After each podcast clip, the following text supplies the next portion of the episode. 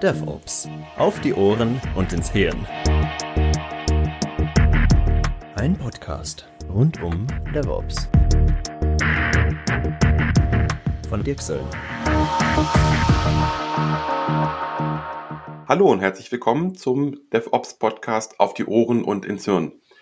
Ich habe heute zu Gast Luca Injani und wir reden über das Thema Testen im agilen Umfeld, im DevOps-Umfeld. Freut mich sehr, dass ich jetzt wieder jemanden habe, der so ein bisschen mehr auf der Technikebene vielleicht unterwegs ist. Das wird sich zeigen. Ähm, beim letzten Mal hatten wir ja Martin Andenmatten dabei zum Thema ITIL 4 und DevOps. Das waren also eher so ähm, Übersichten, was Frameworks und Ansätze angeht. Also heute wird es ein bisschen technischer. Und ähm, Luca Engiani ist mit mir gemeinsam im DevOps Trainer-Team unterwegs. Das heißt, wir sind ja beide als DevOps Trainer unterwegs und Luca äh, bietet darüber hinaus auch noch andere Dinge an. Ich denke, das kann er jetzt am besten selber erzählen. Luca, stell dich doch mal ganz kurz vor. Ja, gerne. Also vielen Dank, Dirk, für die Einladung. Ich bin tatsächlich äh, mit dem Dirk gemeinsam äh, viel als DevOps-Trainer unterwegs, aber das ist nicht das Einzige, was ich mache. Ähm, ich mache auch Beratung, ich mache auch ich sage immer, ich verdiene mein Geld auch manchmal mit ehrlicher Arbeit. Ich mache auch Engineering. Ähm, was mir wichtig ist, ist Teams dabei zu helfen, ihre Arbeit besser zu machen. Auf technischer Ebene, auf kultureller Ebene. Ich bin derjenige, der dabei helfen kann, dass die Umsetzung sauber gelingt. Ehrliche Arbeit, gutes Stichwort. ähm, äh, äh, wenn wir sehr auf, auf, die ehrliche Arbeit nachher nochmal eingehen. Ähm, wir haben es schon gesagt, wir sind beide als Trainer in einem, in einem Team unterwegs und äh, beziehen uns dabei auf das, was die DASA ja, bereitstellt an Trainingsunterlagen oder an, an Syllabus. Hm, kannst du vielleicht da noch mal ein bisschen was zu sagen zur, zur DASA und wie du bei der DASA arbeitest gerade? Ja, also die DASA ist die DevOps Agile Skills Association. Das ist eine, eine Gruppierung von Leuten, die versuchen, DevOps vielleicht zu, zu definieren, ähm, die auch versuchen, äh, eine, das über eine Zertifizierung so ein bisschen zu, zu systematisieren, welche Bereiche es da gibt, welche Fähigkeiten vielleicht jemand haben könnte. Ähm, und mit denen zusammen, also zum einen bediene ich mich natürlich ihrer Zertifizierungen, auch im Rahmen der Kurse, die ich gebe. Und zum anderen mache ich gerade in deren Auftrag einen neuen Lehrplan für einen neuen Kurs, einen neuen Kurs im DevOps-Umfeld über das Thema Spezifikation und Verifikation. Zusammen mit noch einem dritten aus unserem Thema, äh, Trainerteam, dem Falco Werner. Jetzt haben wir über die DASA gesprochen, über DevOps gesprochen und in meinem Podcast kommt ja auch immer die Frage an jeden neuen Teilnehmer, wie würdest du DevOps definieren? Naja, du weißt ja, wie es ist. Wenn du ähm, zwei Leute fragst, kriegst du fünf Antworten. Nicht mal interessanterweise die deutsche und die englische Wikipedia sind sich einer Meinung, was DevOps wirklich bedeutet. Aber für mich persönlich bedeutet DevOps eigentlich das konsequente zu Ende denken von agiler Entwicklung. Agil, sagen wir mal, in, in seinem ursprünglichen Ansatz hat sich rein auf die Softwareentwicklung be beschränkt und das ist aber vielleicht ein bisschen zu kurz gesprungen. Man muss einfach noch weiter nach links schauen und muss weiter nach rechts schauen. Man muss den Kunden im Fokus haben, man muss aber auch den Betrieb im Fokus haben. Nur wenn diese gesamte Kette vernünftig greift, dann wird man in der Lage sein, ein wirklich gutes Produkt im Sinne des Kunden rauszubringen. Darum, das ist, das ist für mich DevOps. Agil, konsequent zu Ende gedacht. Und konsequent zu Ende gedacht, ja, finde ich interessant, nach links und nach rechts, also den Kunden mit dazu nehmen und den, den Betrieb mit dazu nehmen. Und schlussendlich kommt ja nach dem Betrieb dann auch wieder der Kunde, der ja, ja das auch dann das Produkt erhält, was wir nicht nur entwickeln, sondern auch betreiben. Genau, schön. der Kunde ist links und rechts. Richtig, ja. Am Anfang und am Ende. Genau. Jawohl. Gut, okay. Ähm, Du hast ja eben gesagt, ihr ähm, schreibt dieses White Paper für die DASA und ähm, das werde ich in den Show Notes auch verlinken, den, den ähm, Hinweis oder die, die Quelle an der Stelle. Also insofern, wir werden uns jetzt bei dem Podcast ein bisschen auf dieses White Paper und auf das ähm, beziehen, was du dort geschrieben hast mit Falco zusammen. Ähm, vielleicht mal so eine grundsätzliche Einschätzung. Was findet man denn in diesem White Paper? In dem White Paper oder in diesem Lehrplan, den wir daran angelehnt aufbauen, geht es um genau die Sachen, die, die links und rechts von der Entwicklung stattfinden. Das heißt, es geht einerseits um Spezifikation, na, die an die, die Wünsche des Kunden entdecken, sprichwörtlich, aufnehmen, systematisieren, dann den Entwicklern zur Verfügung stellen und dann machen die halt ihr Ding und dann hinterher aber auch wieder nachzuprüfen, habe ich das, was der Kunde gewünscht hat, korrekt umgesetzt? Ähm, wünscht sich der Kunde überhaupt das immer noch? Oder hat er mittlerweile selber auch dazugelernt? Ähm, das heißt, das ist eben auch ein, ein Bestandteil davon, weiter nach links und weiter nach rechts zu schauen, als in Anführungszeichen nur die Entwicklung. Mhm, okay. Insofern ist ja so, wenn ich das so, also auch meine Sicht auf das Thema Testen nehme, geht es ja bei Testen eigentlich ähm, hauptsächlich um Qualitätssicherung, oder? Ja, das, das kann man so sehen. Dann stellt sich natürlich die spannende Frage, was ist denn eigentlich Qualität? Was? Ja, dann, dann, dann erklär mal. ja, ähm, ich würde den Spieß gerne umdrehen. Was verstehst denn du darunter? Ui, das ist natürlich eine gute Frage. Das ist, äh, ist, auch, ist auch eine gemeine Frage, weil äh, ich wollte von dir die Antwort hören. Hm, was verstehe ich unter Qualität? Ähm, ich muss erst mal nachdenken. Wenn ich mir das so durch den Kopf gehen lasse, also wichtig ist, glaube ich, erstmal, dass nur der Kunde die Qualität bestimmen kann oder ähm, den Anspruch bestimmen kann. Das heißt, ob eine, ob ein Produkt oder Dienstleistung qualitätsmäßig gut ist, kann nur der Kunde entscheiden, würde ich jetzt so ad hoc mal sagen. Und dann gibt es eben Dinge, die ich unterscheiden würde. Qualität im Sinne von, die Anforderungen sind erfüllt, also das, was ich damit tun will, funktioniert, kann ich damit machen. Und ähm, technische Qualität, also das, was wir auch mit äh, nicht funktionalen Anforderungen kennen, sprich Antwortzeitverhalten, Stabilität und so weiter. Also das wären so meine ersten Antworten in dem Umfeld. Ja, genau. Also eigentlich ganz, ganz stumpf kann man sagen, nützt's mir was? Dann habe ich ausreichende Qualität. Ist, ne, ob eine Software stabil ist oder nicht, ist ja wurscht. Hauptsache, äh, vielleicht ist das ja gar nicht schlimm, dass die abstürzt. Vielleicht stört mich das gar nicht. Oder vielleicht ist das total blöd. Insofern, Absturzfreiheit, jetzt als Beispiel genommen, ist jetzt nicht zwingend ein Zeichen für schlechte Qualität oder gute Qualität. Es kommt wirklich darauf an, das, was der Kunde wünscht, kann er das, kann er das bekommen von dieser Software. Okay, wobei ich muss sagen, mit dem Abstürzen, da hätte ich schon einen anderen Anspruch an die, an die Qualität. Also eine, eine ähm, Software, die ich habe, die ich nutze, auf die muss ich mich auch verlassen können. Ähm, das gilt bei vielen anderen Produkten auch. Ich muss sicher gehen, dass das Auto weiterfährt und so weiter. Also da habe ich vielleicht auch noch eine andere Einschätzung. Ja, aber da hast du genau den Kern gesagt. Du musst dich auf sie verlassen können. Und wenn zu Zuverlässigkeit Absturzfreiheit eigentlich gar nicht gehört, mhm. in dem mhm. speziellen Fall, dann ist es ja voll okay, wenn es die ab und mhm, zu mal okay. zusammenhaut. Ja. Das mag natürlich, äh, mag natürlich in vielen Fällen nicht so sein, das ist schon klar. Aber zum Beispiel, das ist ein Ansatz, der häufig in der Telekommunikation verwendet wird.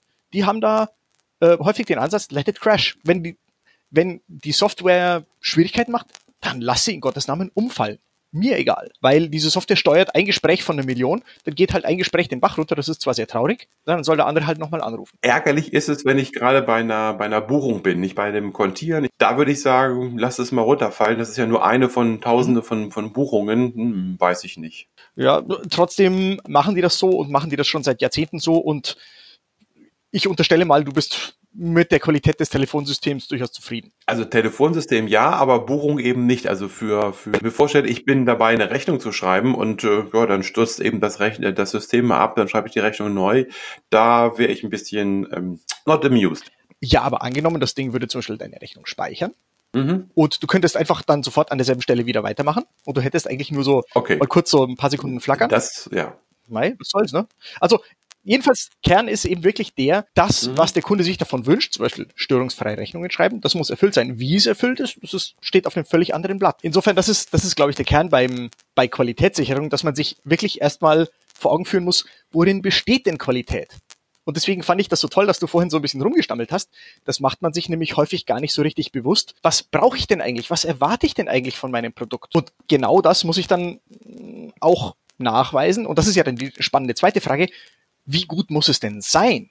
Ja gut, wie muss Software, gut muss Software sein? Das, was ich zu Anfang ja schon sagte, das ist etwas, was der Kunde formuliert, wo ich als IT-Team, als Team, die das Änderungen, also die Qualitätsanforderungen aufnehme und beschreibe und dann auch eben entsprechend umsetze. Aber das Wichtige ist doch, wie gut muss es denn wirklich sein? Wie, wie gut muss Software denn sein? Es ist ja ganz klar, zum Beispiel, ähm, es gibt verschiedene Qualitätsansprüche zwischen einem Tamagotchi und einem Herzschrittmacher. An das eine würde ich wahrscheinlich höhere Ansprüche stellen als an das andere. Wobei, ob jetzt der Qualitätsanspruch an einem Tamagotchi niedriger sein muss, das hängt, glaube ich, davon ab, ob man äh, vierjährige Kinder hat oder nicht. Sehr schön, ja. Ähm, wir haben über, über das Testen jetzt gesprochen. Gibt es noch irgendwas anderes Wichtiges, was für dich in dem Kontext Testen denn von Bedeutung ist? Ja, es gibt etwas, was ähm, ich für ganz zentral halte und was wiederum sich viele Leute nicht so ganz bewusst machen, nämlich es ist ja so ein bisschen dumm beim Testen. Man würde ja ganz gerne nachweisen, dass eine Software fehlerfrei ist. Das Blöde ist bloß, durch Tests kannst du Fehlerfreiheit nicht feststellen, du kannst nur Fehler feststellen. Das bedeutet, die einzige Möglichkeit, die dir das Testen bietet, ist, Vertrauen aufzubauen. Und ich finde, es ist ganz wichtig, sich das äh, bewusst zu machen, insbesondere auch wenn man im DevOps-Kontext darüber nachdenkt, äh, im Kontext einer erhöhten Geschwindigkeit, Automatisierung und so weiter.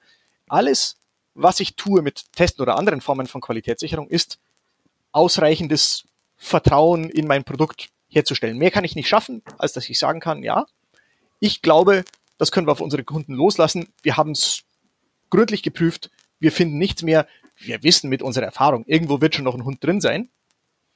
Aber wenn, dann ist das hoffentlich nichts Schlimmes mehr, weil so genau wir auch schauen, wir finden es nicht mehr. Das muss jetzt passen. Darum, das ist ganz okay. zentral. Testen kann nichts anderes tun oder Qualitätssicherung kann nichts anderes tun, als Vertrauen aufzubauen. Okay, ja, na gut, ja, ist, also was ich äh, interessant finde, war die Aussage, dass ich ja mit dem Testen nur ähm, Fehler finde, aber Fehlerfreiheit ja nicht quasi nachweisen kann oder, oder erzeugen kann. Ne? Genau. Ja. Okay, ähm, jetzt haben wir das Thema DevOps als Überschrift für den mhm. Podcast und äh, auch für unsere, für unsere gemeinsame Arbeit. Ähm, Testen gibt's ja jetzt nicht erst seit es DevOps gibt. Also Testen gab's ja schon zu meiner Zeit, als ich angefangen habe mit IT. Also es ist schon ein paar Tage her. Ähm, gibt's irgendetwas, was sich in dem, in dem Thema Testen verändert hat durch DevOps oder auch vielleicht einfach nur durch, durch die Jahre, durch die ähm, ja, Jahre, in denen wir mit Test arbeiten? Ähm, ja, sicherlich. Also man begann ja damit, dass man einfach manuell getestet hat und vielleicht auch nur stichprobenhaft. Ähm, und mittlerweile ist das Pendel sehr weit in die Richtung geschwungen, dass man sehr viel automatisieren möchte, was natürlich gut zu DevOps passt, dass ja auch sehr stark den Fokus auf Automatisierung setzt. Nicht zuletzt, weil man sich davon verspricht, eine höhere Geschwindigkeit zu erreichen. Aber die Frage ist natürlich, tut man sich damit wirklich einen Gefallen, oder produziert man Produkte, die, die zwar schnell rauskommen, aber die vielleicht gar nicht so stabil sind, weil man gar nicht mehr die Zeit hatte, so gründlich zu, zu untersuchen. Das ist eine, eine Frage, die ich sehr häufig höre in, in meinen Trainings, dass die Leute dann etwas skeptisch werden und sagen, ja, jetzt mal so bei aller Liebe, wenn ich bis hin zu Continuous Deployment gehe und sage, sobald jemand seinen Code fertig geschrieben hat, dann knistert es mal kurz in der Maschine und fünf Minuten später ist das Ding live. Sag mal, bist du noch ganz bei Trost, Luca? Insofern, wie kann man sicherstellen, dass dieses Vertrauen, von dem wir vorher sprachen, weiterhin bestehen bleibt und auch gerechtfertigt ist? Und ähm, was würdest du in dem Umfeld empfehlen oder was antwortest du auf diese skeptischen Fragen? Naja, die, die Antwort ist die, man macht die Dinge jetzt halt anders als vorher. Also das ist jetzt nicht mehr ähm, wie zu Opis Zeiten. Aber trotzdem wird man natürlich den Fokus vielleicht sogar noch mehr auf Qualität legen, als man es als man früher getan hat. Man verschiebt nur den Zeitpunkt, an dem man verifiziert und die Methoden, mit denen man verifiziert, woanders hin. Der eine Punkt ist, ich verlege sehr viel nach vorne in Richtung der Spezifikation. Also ich sage, ich schreibe jetzt nicht ne, mein 500-seitiges Anforderungsdokument, knall das den Entwicklern auf den Tisch und höre zwei Jahre nichts mehr von denen, sondern ich spreche sehr häufig mit denen. Ich ähm, stelle sicher, dass das, was ich mir überlegt habe, wirklich Hand und Fuß hat ich reagiere auf neue Erkenntnisse. Das hat jetzt also nichts mit Testen zu tun, sondern ich stelle schon im Voraus sicher, dass das, was ich baue, überhaupt das ist, was ich bauen sollte und so, wie ich es bauen sollte. Das zweite ist, natürlich, ich, ich automatisiere sehr stark, ich, ich habe eine, eine aufwendige Testsuite, aber jeder, der sich ein bisschen intensiver mit Testen beschäftigt hat, weiß, es gibt gewisse Dinge, die sind einfach, die findet eine Maschine nicht. Ein Mensch findet die, eine Maschine wird die, wird die nicht sinnvoll finden was mache ich jetzt mit denen? Da ist die Antwort, das schiebt man weiter nach hinten. Das schiebt man nämlich sogar bis hinter die Auslieferung im Zweifelsfalle, indem man sagt, ich mache jetzt, ich finde solche, solche Arten von Defekten nicht mehr im Test vor der Auslieferung, sondern ich überwache während und nach der Auslieferung mein Produkt sehr akribisch, sehr engmaschig. Und sobald ich merke, irgendwas ist da nicht ganz so, wie ich mir das vorstelle, dann reagiere ich an dieser Stelle. Das ist das, was wir früher Bananensoftware genannt haben. Ah, danke Reif, schön. reif beim Kunden. ja, danke schön, das ist das Argument, das an der Stelle kommt. Ja, das stimmt in einem Sinne schon, aber im anderen natürlich nicht, weil wenn ich dann in der Lage bin, mir diese Geschwindigkeit zunutze zu machen, um auf der Stelle zu reagieren, auf der Stelle erkannte Probleme abzustellen, bevor es der Kunde überhaupt richtig geschnallt hat, ähm, dann habe ich ihm ja, äh, habe ich ihm ja nichts, nichts Böses getan. Mhm, okay. Das bedeutet eben, wenn ich, wenn ich gutes Monitoring habe, wenn meine ganze Organisation ähm, technisch, kulturell, personell so aufgestellt ist, dass ich in der Lage bin, mit dem Kunden in einem Dialog zu sein, ob er es merkt oder nicht, das kann ja auch einfach nur in einer passiven Beobachtung bestehen, ähm, und unmittelbar zu reagieren, wenn da irgendwas nicht ganz so läuft, wie, vor, wie man sich vorgestellt hatte, dann habe ich ja trotzdem noch eine ausreichend hohe Qualität, dann habe ich weiterhin das Vertrauen in mein Produkt, so wie ich es ausliefere. Vertrauen in dem Falle nicht, weil ich mich vielleicht schon vorher vergewissert habe, dass das fehlerfrei ist. Na gut, kann ich eh nicht. Sondern, dass ich weiß, wenn irgendwo was schief läuft, dann kann ich eingreifen und schnell eingreifen und so gut eingreifen, dass die Wünsche des Kunden weiterhin erfüllt bleiben. Wenn ich das jetzt für mich nochmal mit meinen Worten formuliere, dann sehe ich das ja, also ich habe ja auch dann die Leute vor Augen jetzt gerade, die in den Schulungen sitzen, die ähm, eher so aus der klassisch, klassischen alles genau beschreiben, alles genau durchtesten, jeden Fehler finden wir vorher, keine Frage. Was du jetzt sagst, geht ja eben dann genau auch quasi konsequent in die andere Richtung. Natürlich einen hohen Qualitätsanspruch, aber wir können eben vielleicht nicht vorher alle Fehler finden. Was heißt vielleicht? Du sagst ja, man kann vorher nicht alle Fehler finden. Dann lieber ähm, möglichst genau, also Aufgaben nach links verschieben, also Shift Left nach vorne, ähm, respektive dann auch hinten dran eben mhm. verbessern. Sprich, dass das Testen sich eigentlich nicht nur auf das Testen vor der Auslieferung bezieht, sondern eigentlich auch Monitoring mit reinfällt, um zum ähm, in einer, in einer Live-Umgebung eben auch quasi zu testen in einem moderneren Sinne. Genau, das, das ist der Kern der Sache, dass man Testen nicht mehr als eine punktuelle Aktivität hat während des Entwicklungsprozesses, sondern genauso wie die gesamte Perspektive von DevOps sich weiter nach links und nach rechts verschiebt, muss auch Testen oder Qualitätssicherung sich weiter nach links und weiter nach rechts verschieben. Ich muss sicherstellen, dass zu Anfangs meine Anforderungen noch sauberer sind als bisher und dass zweitens auch nachdem ich, nachdem ich da automatisierte Tests beispielsweise gemacht habe, nach hinten raus, ich immer noch ein viel schärferes Augenmerk auf die Qualitätssicherung mache. Nicht, das Ding wird irgendwie jetzt über den Zaun geschmissen, ausgeliefert, nicht mehr unser Problem. Mhm. Interessant. Also ich habe mich ja mit dem Testen noch nicht so detailliert beschäftigt, was das, ähm, was du jetzt ja mir doch schon sehr gut erklärst an der Stelle. Mhm. Wenn ich mir das jetzt so vor Augen führe, dann hätte ich jetzt gesagt, es gibt ein paar Rollen, die auch sagen, nö, das machen wir so nicht. Das, das äh, verstößt gegen meine aktuelle Berufsethik oder im schlimmsten Falle, äh, es gibt meinen Job gar nicht mehr oder mein, mein Job ist anders. Also wie reagieren denn Tester zum Beispiel auf solche Konzepte, auf solche Aussagen? Ja, das ist, das ist ganz unterschiedlich. Also es gibt ohnehin eine gewisse ähm, Erwartung, dass das automatisches Testen Tester überflüssig machen würde, was natürlich überhaupt nicht stimmt. Irgendjemand muss ja diese automatischen Tests nicht nur ursprünglich mal erstellen, sondern vor allen Dingen auch weiter pflegen. Die machen ja auch weiterhin Mühe, die müssen gewartet werden, äh, die Testergebnisse müssen analysiert werden, es muss Leute geben, die diese Testergebnisse überhaupt verstehen können. Und aber die andere Frage ist, gibt es eigentlich den Tester noch, wie man ihn kennt? Ne? So ein Typ, der irgendwo sitzt und der dann versucht, Löcher in die Software zu hauen. ich stelle mir das gerade vor, Löcher in die Software hauen. Das ist auch eine schöne Umschreibung für, für einen Tester. ja, ich, ich habe ja auch viel mit Embedded Software gearbeitet. Da muss man manchmal auch wirklich physisch irgendwo was kaputt machen. Okay. Ja, okay. Ja, also was, was passiert denn mit den Testern? Ja, der, der Tester, der testet, den gibt's dann wirklich nicht mehr. Der, der wäre ja ein, ein Fremdkörper in einer schnellen DevOps-Organisation. Na, jetzt habe ich irgendwie rasend schnell äh, mein, mein Produkt entwickelt ähm, und, und habe eine, eine Wahnsinns-Deployment-Pipeline und solche Sachen. Aber nee, jetzt braucht erstmal die Testabteilung noch drei Wochen, um das Ding auf Herz und Nieren zu testen. Das, das ist ja ein bisschen widersprüchlich.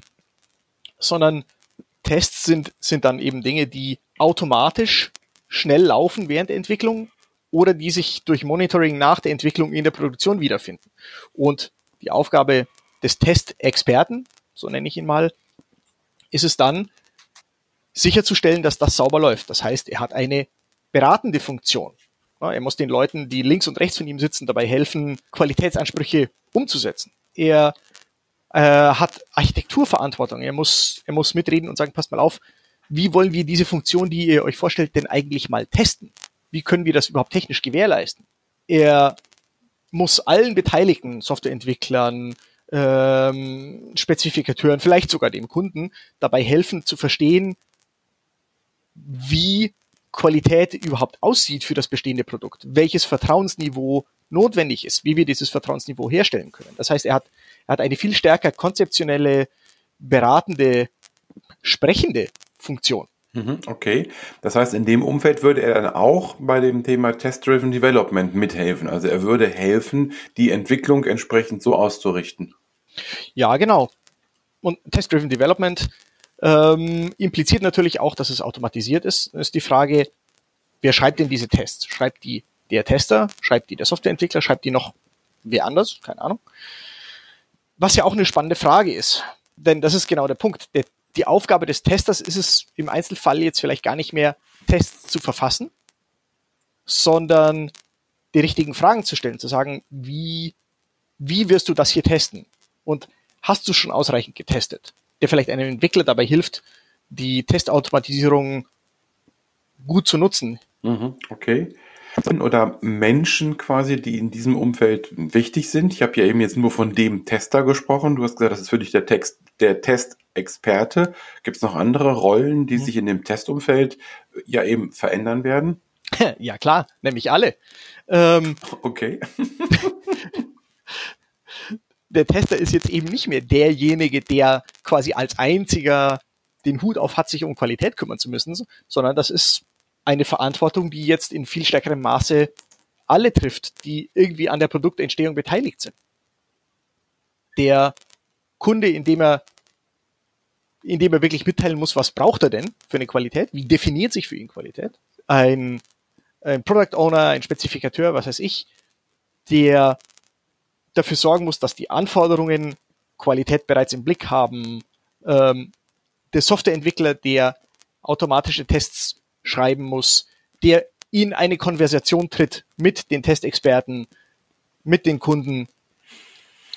Ein Infrastrukturingenieur, der, der, die, der das Monitoring zur Verfügung stellen muss, der eine automatische Testinfrastruktur ähm, einerseits nutzt, andererseits vielleicht betreibt weil das ist ja übrigens auch ein spannendes Thema. Ich kann ja in einer Everything as Code Umgebung plötzlich auch meine Infrastruktur testgetrieben entwickeln. Das heißt, auch der, der Gegenstand der Tests könnte sich jetzt ändern. Es ist nicht mehr nur allein das Produkt, sondern es kann auch wirklich die Basis, die Infrastruktur sein, das Netzwerk, sagen wir mal, in dem das alles läuft. Also sehr, sehr interessante ähm, Gedanken oder, oder Ausführungen. Ich habe jetzt gerade vor Augen die war gerade vor zwei Tagen beim, beim Training, äh, Scrum-Training, und da hingen noch alte Unterlagen, also von einem anderen Kurs, der wohl vorher stattgefunden hatte, der genau um das Thema Anforderungsspezifikation geht. Und da habe ich mich jetzt gerade mhm. so ein bisschen dran erinnert, denn mein, mein Ansatz äh, bei den Scrum-Trainings ist ja zu erklären auch, wie ich denn Anforderungen beschreibe und dass ich eben Wert lege auf die Anforderungs, äh, Quatsch, auf die Akzeptanzkriterien. Das heißt, dass letzten Endes, bevor der Entwickler los loslegt, er eigentlich wissen muss, auf was entwickelt er denn hin? Also, dass der Kunde eben nicht sagt, die Software muss schnell sein oder diese Funktion muss mir das und das ermöglichen, sondern dass man wirklich klar ausarbeitet vorher, was heißt denn das? Also die Anforderungen besser zu beschreiben, insbesondere auf das, was eben der Entwickler produzieren soll und wenn du sagst, das Testen hat damit einen ganz, ganz anderen Stellenwert, eben von Anfang bis Ende. Also den Tester gibt's nicht mehr, weil, oder nicht mehr in der Form, wie wir ihn jetzt kennen, weil er einfach jetzt quasi alle Testen im Blut haben müssen. Genau. Insbesondere, wenn man so Techniken macht wie Behavior Driven Development, BDD, oder auch genannt Specification by Example. Da gibt's äh, in der Literatur gerne genannt die sogenannten Three Amigos. Das sind dann die drei Freunde, das Business, die Entwicklung und die Tester, die sich wirklich zusammensetzen müssen und gemeinsam eine Spezifikation entwickeln müssen, die natürlich nicht nur funktionale Wünsche enthält, sondern auch Abnahmekriterien, auch ähm, nicht funktionale Anforderungen, auch konkrete Beispiele, anhand derer man nachweisen kann, ja, wir haben das gesteckte Ziel tatsächlich erreicht. Gibt es noch Punkte von dir, die du jetzt in diesem Umfeld ähm, Tester, also Rollen und, und, Menschen anführen würdest, die wir noch ergänzen sollten? Nein, ich, ich glaube, das war's. Das Wichtige ist wirklich der Tester, den gibt's nicht mehr. Es gibt jemanden, der ein Testexperte ist, der oder ein Qualitätsexperte ist, der dem ganzen Team dabei helfen muss, Qualität sicherzustellen und dabei die gesamte Kette im Blick hat. Mhm. Also so wie du es jetzt darstellst, äh, passt das für mich auch in das gesamte Bild. Äh, wir versuchen ja mit dem Thema DevOps hochperformante IT-Organisationen zu schaffen und letzten Endes weg von den Silos. Und genau das ist ja der Punkt. Das heißt, ähm, dass, dass äh, die Qualitätssicherung letzten Endes durchgängig ist, von Anfang bis Ende und dass ich eben jetzt nicht einen Experten habe, der alle Testszenarien kennt und so, sondern dass ich einfach den Anspruch habe, nicht nur Qualität zu produzieren, sondern auch Qualität zu sichern und das eben durch Testen, durch ich sag mal Testen in Anführungsstrichen, weil sich ja Testen dann auch verändert, dass ich das ähm, umsetze und sicherstelle eben durch den gesamten Prozess der Erstellung bis hin zur Auslieferung. Genau. Und Geschwindigkeit, ne, wir, wir sprechen ja auch immer darüber, DevOps solle nachhaltige Geschwindigkeit herstellen. Geschwindigkeit ist ja auch kein Selbstzweck. Denn ein Produkt, das nicht ausgeliefert werden kann, weil wir es nicht fertig kriegen, weil jetzt wir noch, äh, keine Ahnung, zum Beispiel aufwendige manuelle Qualitätssicherung machen müssen, das ist quasi per Definition die schlechteste Qualität, die wir haben können. Das Produkt ist gar nicht da. Ja, stimmt. Da, da stimme ich also, dir zu, was das Thema Qualität angeht. genau. Ja, okay, gut. Ich habe eben gesagt, bis zur, ähm, bis zur Produktion, bis zu dem Betrieb. Wie sieht's denn aus mit dem Thema Testen in der, in der Produktion, in der, in der Live-Umgebung? Weil du hast ja gesagt, da monitore ich, also mache da im Prinzip auch Qualitätssicherung. Ja, genau. Und das muss ja auch die Konsequenz daraus sein, dass ich sage, ganz bewusst überspringe ich gewisse, sagen wir mal, traditionelle Teile der Qualitätssicherung, dass ich mir eine, eine Analysephase mache, die sehr lange dauert, nachdem das fertiggestellt wurde, sondern sobald ein Produkt oder Produktabschnitt fertig wurde, ist er potenziell deploybar wird vielleicht im Rahmen von Continuous Deployment sogar schon auf der Stelle deployed, dann muss ich natürlich sicherstellen, dass ich trotzdem auf Überraschungen reagieren kann. Und das kann ich nur machen durch ein wirklich ausführliches Monitoring und vor allen Dingen das, was dann auf das Monitoring folgt. Monitoring alleine hilft mir noch gar nichts, sondern das Feedback muss dann auch wirklich seinen Weg wieder zurückfinden zu den jeweiligen äh, Entwicklern, schnell, präzise und auch die Entwickler müssen in der Lage sein, darauf zu reagieren. Wenn die jetzt merken, aha, ich habe da was entwickelt, das hat es jetzt bis in die Produktion geschafft und jetzt erfüllt es aus irgendeinem Grund nicht meine Vorstellungen. Das muss ja gar nicht heißen, es funktioniert nicht, es stürzt ab oder sowas, sondern es kann ja auch einfach nur sein, die Benutzer finden es jetzt irgendwie doch nicht so toll. Dann muss ich in der Lage sein, darauf schnell zu reagieren und gleich eine verbesserte Iteration nachzuschieben. Dann, wenn mir das gelingt, dann habe ich wirklich die, die Macht von, von DevOps realisiert. Ganz unmittelbar, ganz schnell und auch trotzdem solide auf neue Erkenntnisse reagieren zu können. Und das ist dann das, was wahrscheinlich Gene Kim mit seinem dritten Weg dann beschreibt. Ja, genau schnell Feedback äh, sicherstellen. Und wir reden dann ja hier nicht nur über Feedback im Sinne von, oder also regelmäßiges Feedback. Wir reden nicht davon, dieses äh, Feedback quasi in irgendwelchen Gesprächen zu haben, täglich sich irgendwo zusammenzustellen, sondern dann vielleicht sogar noch kurzfristiger zu reagieren und das dann gar nicht mehr mit irgendwelchen Abstimmungsrunden, sondern die Entwickler ähm, kriegen es quasi direkt auf, auf den Rechner gespielt und müssen was tun, weil sie eben erkennen, da laufen Dinge nicht so wie geplant. Na klar, so, angenommen, ich deploy jetzt eine neue Funktion von meiner Software, dann muss ich da schon entsprechendes Monitoring installiert haben so dass ich sehen kann, wird diese Funktion überhaupt genutzt. Ich äh, jetzt angenommen, ich habe eine gewisse Benutzerbasis und ich erwarte, dass jeden Tag 100 Leute diese Funktion in Anspruch nehmen werden. Und jetzt stelle ich aber fest, das sind gar nicht so viele, das sind irgendwie bloß drei oder vier. Diese Information, die kann ich ja automatisch sammeln. Ne? Keine Ahnung, wenn das eine Webseite ist, kann ich ja sehen, wie oft wird diese Seite abgerufen oder sowas. Und dann versetzt mich das in die Lage, sofort die Frage zu stellen, was ist denn da passiert? Funktioniert diese Funktion nicht? Ist sie an den Wünschen der Kunden vorbei entwickelt? Oder wird sie einfach nur nicht gefunden? Vielleicht ist, vielleicht ist das Problem ja total stumpf und die haben das noch gar nicht entdeckt, dass die da ist. Aber diese Mechanismen muss ich haben. Und das würde dann ja auch auf den ähm, Kritikpunkt, sage ich mal, ähm, auch kommen. Wir haben ja in unseren Trainings ja nicht nur Webentwickler und App-Entwickler, die wirklich schnell Dinge rausbringen wollen. Wir haben ja auch an vielen Stellen Entwickler und äh, Mitglieder aus Teams, die eine, ich sag mal, eher ähm, stabile Software haben, die gar nicht auf diese Schnelligkeit an sich auch aus ist. Und die fragen natürlich immer, was ist denn, wenn ich jetzt, äh, ich, weiß, ich muss ja nicht in der Buchhaltung jeden Tag eine neue Funktion bringen oder nicht jeden Tag eine neue Funktion im Warenwirtschaftssystem. Ich muss ja andere und neu schulen. Das geht ja auch in die Richtung, quasi dieses Monitoring auch auf die Nutzung der bereitgestellten Funktionalitäten auszudehnen.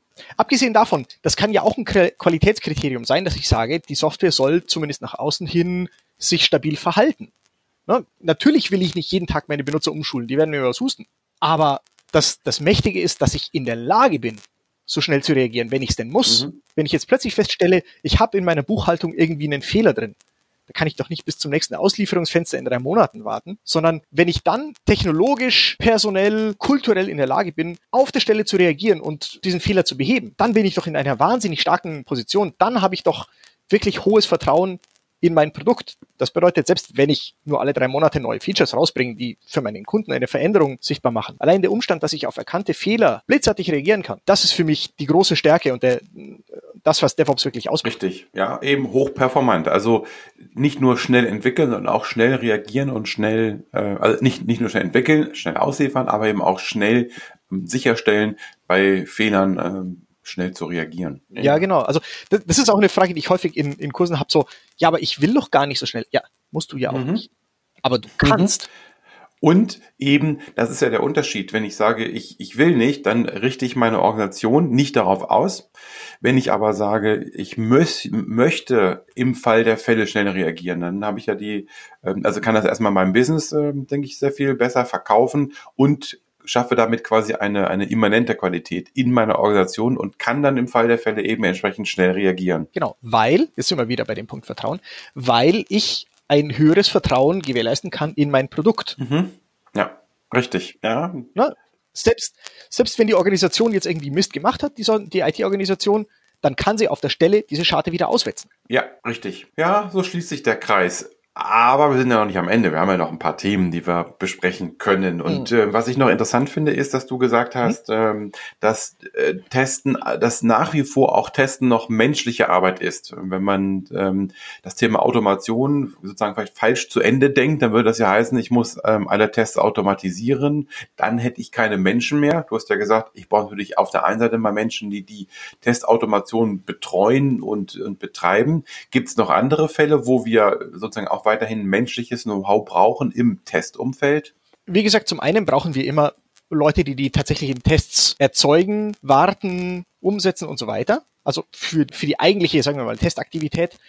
Aber mehr als das, ein Testexperte oder ein Qualitätsexperte, der muss, wie gesagt, auch beratend zur Verfügung stehen. Der spielt auf einmal in die Architektur mit hinein und er muss auch in die gesamte Organisation der Produktentwicklung mit hineinsprechen, denn der ist derjenige, der, der ein zentrales Interesse oder ein zentrales Verständnis hat von all diesen Rückkopplungsprozessen, die da stattfinden müssen. Ne, ganz, ganz kurzzyklische im Sinne von automatischen Unit-Tests oder sowas, die mir im, im besten Fall bereits Sekunden, nachdem ich das fertiggestellt habe, eine Rückmeldung liefern bis hin zu langzyklischeren Maßnahmen, die dann zum Beispiel mir Monitoring-Daten aus der Produktion zurückspielen. Und das bedeutet, dass das nicht nur ein, eine technische Arbeit ist, sondern es ist auch sehr stark eine Kommunikationsarbeit unter Menschen und es ist sogar auch etwas Kulturelles. Es muss ja die gesamte Organisation sich überhaupt menschlich dazu in der Lage sehen, mit, mit so radikalem, so schnellen, so detaillierten Feedback umzugehen. Mhm. Ja, das ist richtig.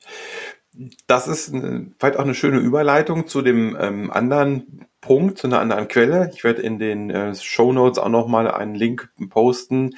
Es gibt, wie ich finde, eine ganz schöne Übersicht, wo, wo man so wo sieben Tipps dargestellt sind zum Thema Testen im DevOps-Umfeld oder sieben Hinweise.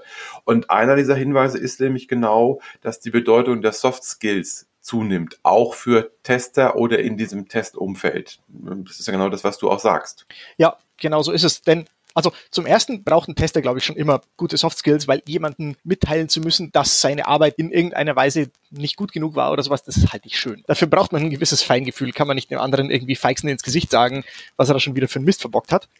Also kann man schon, aber äh, wird halt nicht gut gehen. Aber es, es geht eben auch wirklich darum, Verständnis für all die Kommunikationsprozesse zu entwickeln, die da innerhalb eines Teams ablaufen und ablaufen müssen bei diesen sieben, sieben Tipps, ähm, Soft Skills, denke ich, das haben wir jetzt auch mhm. durchgängig behandelt. Der erste Tipp ist auch Veränderung der Sichtweise der Rolle des Testers. Da haben wir auch, denke ich, ausführlich drüber gesprochen. Der, der dritte Punkt ist, dass dort steht, dass Te Tester quasi, also wenn es überhaupt noch gibt, logischerweise, aber ähm, in der Form, wie wir es jetzt in der modernen Form sehen, dass Tester auch einfache Kenntnisse haben sollten über Entwicklung, also über Codieren. Wie stehst du dazu? Ja, auf jeden Fall. Ich meine, ohnehin fordert DevOps ja, genauso wie das Agile auch, sogenannte T-shaped Team Members, also die sind dann T-förmig, nicht, nicht im körperlichen Sinne, aber im Sinne ihrer ihres Fähigkeitsprofils. Sie haben eine tiefgehende Fähigkeit in einer bestimmten Sache und aber auch ein breites Verständnis links und rechts von dem, was sie so machen. Und auf Tester trifft das in zweierlei Hinsicht zu. Nämlich einerseits im Sinne von Testautomatisierung, die natürlich Programmierung darstellt. Das bedeutet, ein Testexperte muss verstehen, wie man automatische Tests schreibt, wie man sie klug schreibt, wie man sie richtig schreibt. Gibt es ja auch eine Menge Sachen, die man, die man unklug angehen könnte. Und zum anderen muss er aber auch Verständnis für Softwareentwickler und Softwareentwicklungsprozesse haben, weil er unmittelbar in sie eingreift mit diesem ganzen Feedback, das er bietet. Ähm, auch eine vernünftige Forderung oder eine, eine sinnvolle Forderung. Vielleicht so noch den, den, den letzten Punkt, den ich da rausgreifen würde, weil von diesen sieben Tipps haben wir eigentlich ziemlich viele schon so im Vorbeiflug behandelt und besprochen. Ein Punkt, den ich noch sehr interessant finde, ist, dass dort der, der Tipp gegeben wird, letzten Endes das Thema Berichtswesen oder Reporting nicht so sehr auf das Thema Testergebnisse auszurichten. Das ist ja auch das, was du sagst, das ist falsch und das ist falsch und das ist falsch, sondern mehr auf das Thema, welchen Nutzen stifte ich denn mit meinen Tests? Welchen Wert schaffe ich bei meinem Kunden, wenn ich Qualitätssicherung betreibe? Ja, das stimmt. Ähm, das ist natürlich nicht allein auf automatische Tests beschränkt, sondern das selbst in einem ganz klassischen manuellen Testumfeld stünde uns das auch zu, gut zu Gesicht, darzustellen, nicht nur welche Fehler haben wir gefunden, sondern welchen Wert haben unsere ganzen Qualitätssicherungsmaßnahmen überhaupt erschaffen für die Organisation als Ganze. Gerade in solchen Dingen wie Vertrauen, Verfügbarkeit und so weiter. Ich, wahrscheinlich hat jeder schon mal diese Diagramme gesehen, wo da drin steht, ein Fehler, den ich äh, während der Planung finde, der kostet einen Euro und ein Fehler, den ich während der Entwicklung finde, der kostet 10 Euro und ein Fehler, den ich erst in der Produktion finde, der kostet 1000 Euro oder oder irgend sowas. Wenn ich immer mehr von diesen Erkenntnissen immer weiter nach links schieben kann, dann kann ich auch ganz konkret ne, auf Euro und Cent sagen, pass mal auf, liebe Organisation, unser ganzer, unser ganzer Testaufwand, der hat dir wirklich eine Menge Asche gespart. Ich war vergangene Woche auf einer Qualitätssicherungskonferenz, da hat jemand einen Vortrag darüber gehalten und hat uns das auch wirklich mal vorgerechnet, hat gesagt, pass mal auf, angenommen, wir testen gar nicht, dann in seinem Beispiel hat das irgendwie 800.000 Euro oder sowas gekostet. An Kosten für Fehlerbehebung, ähm, ne, mit dem Hut in der Hand beim Kunden auftauchen, was weiß ich was. Und dann hat er so systematisch angefangen, ja, wir könnten manuelle Tests einführen, wir könnten automatische Tests einführen, wir könnten Monitoring einführen und er war in der Lage, uns da einen Return on Investment vorzurechnen für im Extremfall ich glaube, 700, 800 Prozent. Also ich glaube, man darf nicht unterschätzen, wie zentral gute Qualitätssicherung ist für Softwareentwicklung im Allgemeinen und ganz besonders, wenn man, so wie DevOps das tut, auf Geschwindigkeit abzielt, weil dann kann man sich einfach nicht leisten. Wenn ich aus vollem Lauf auf die Fresse fliege, dann tut's halt richtig weh. Ich stelle mir das gerade vor. ja, klar, okay, natürlich. Äh, wenn ich schnell bin, dann tut es wirklich weh. Wenn ich, das, äh, das ist auch ein schönes Bild. Ja. Ja, weil dann ist auch das Vertrauen weg. Dann ist dieser ganze schöne DevOps-Prozess, äh, hat dann das Vertrauen verloren innerhalb der Firma, hat das Vertrauen verloren außerhalb der Firma.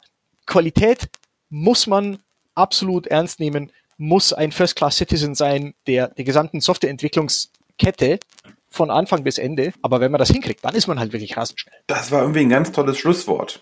Ich äh, stoppe jetzt mit all meinen Fragen, weil das war wirklich ein, ein schönes äh, Schlusswort. Ähm, wir sind ja auch schon bei der Zeit so weit fortgeschritten, dass wir eine, eine vernünftige Länge haben. Luca, ich danke dir. Das war wirklich für mich, also auch für mich nochmal äh, mal so ein paar Gedankengänge dabei, die neu waren für mich, die äh, mich auch weitergebracht haben. Und ich hoffe und denke, dass es auch dann den Hörern des Podcasts so geht. Also vielen Dank für deine äh, ja, lustigen und vor allen Dingen auch äh, sinnvollen und äh, gut begründeten Einschätzungen zum Thema Testen im DevOps-Umfeld. Ja, nochmal vielen Dank für die Anleitung, Dirk. Ich hoffe, euch Hörern hat es auch Spaß gemacht und euch auch ein paar neue Denkanstöße äh, gegeben. Das ist einfach ein Thema, das mir wahnsinnig wichtig ist. Und ich freue mich immer, wenn ich Leuten dabei weiterhelfen kann, das besser zu verstehen und klüger anzugehen.